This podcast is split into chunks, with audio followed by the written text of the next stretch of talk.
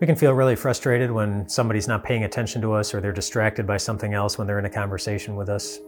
I think that's pretty common feeling when that's the case. I was watching a social media video the other day, and must have been some type of relationship expert was giving relationship advice, and relationship advice related to this thing, related to your cell phone, and said that the cell phone is one of the biggest culprits when it comes to causing distance in relationships. So because if you're in a conversation with somebody, he said that if you're just holding your phone there, even if you're not using it, that's a distraction because there's a visual there that the other person can see, and they know that if it rings, if it vibrates, if it does something, you're going to look at it instead of looking at them. You're going to pay attention to it instead of paying attention to them. And he said, even if you put the phone on the table in front of you and you turn it upside down, he said that doesn't help at all because it's still there. He said, if you want clear communication, if you want to clearly communicate that you are giving somebody your full attention, you have to remove the distractions, remove the cell phone, put it in your pocket, put it in another room. Of course, for me, even if I put it in another room, I still have my smartwatch, and my smartwatch lets me know when those things happen too. So I have to not pay attention to that as well. But those are important little tips because it hurts when somebody's not paying attention to you. And not just when it comes to people. It can hurt when it comes to God. And Psalm 13, that's another aspect of our relationship with God that Psalm 13 hits on, the times when it feels like God's not paying attention to you. It's like I have so much going on in my life, but nothing is changing, God. I pray to you, but you don't seem to be answering. You know, why am I, why do I have to wait through all of this? I know you have the power, I know you have the ability, but I'm kind of wondering if you have the desire to help. There's one verse in there that says, look at me, O Lord, my God. Look at me and answer me. Kind of getting in God's face. Look at me and answer me. If you ever find yourself in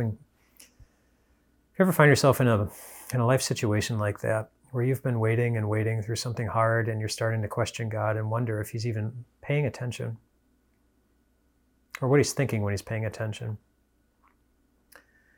There's one section in the Gospels where Jesus is with his disciples, and a wealthy young man comes up to Jesus, and he asks Jesus, what do I need to do? Like, he's really serious about it. What do I need to do to be saved?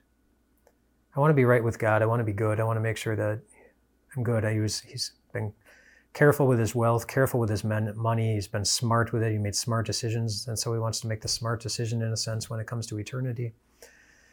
And Jesus asks him if he knows the commandments, and the guy says, yeah, I know all of those, and I've kept all of those since I was a little kid. And Jesus tells him, well, there's one thing you lack. He said, go sell everything you have and give it to the poor, and then come back and follow me.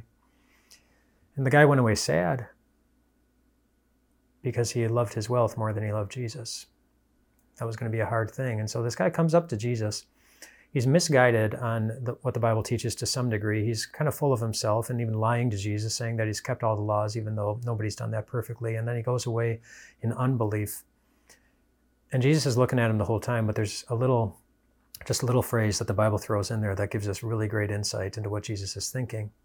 We're in the middle of all of that. It says that Jesus looked at him and loved him. Jesus looked at him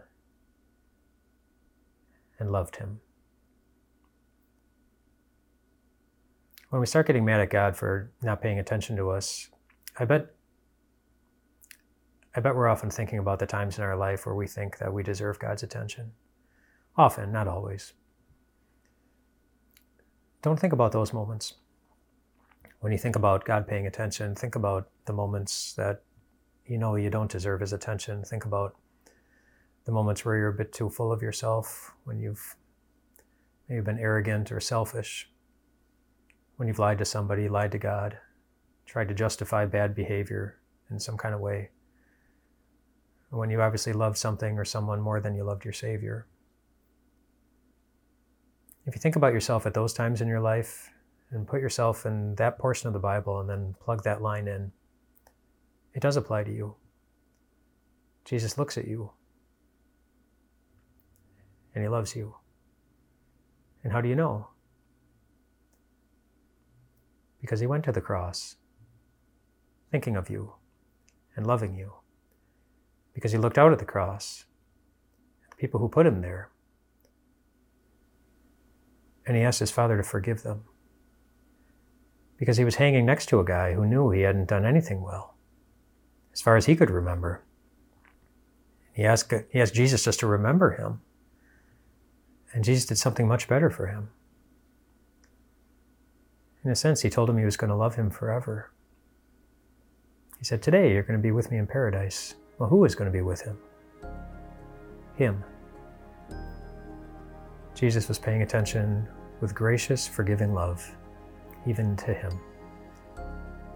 And he always is for you too. Whatever your life looks like, whatever's going on, however it feels, Jesus is looking at you, and he loves you. And one day, because of what Jesus already did, you'll have the chance to look at him and tell him, face to face, how much you love him. You will. That day is coming. But every day until it does, it will be a day that Jesus is paying attention to you with perfect love. Rest well tonight, my friends.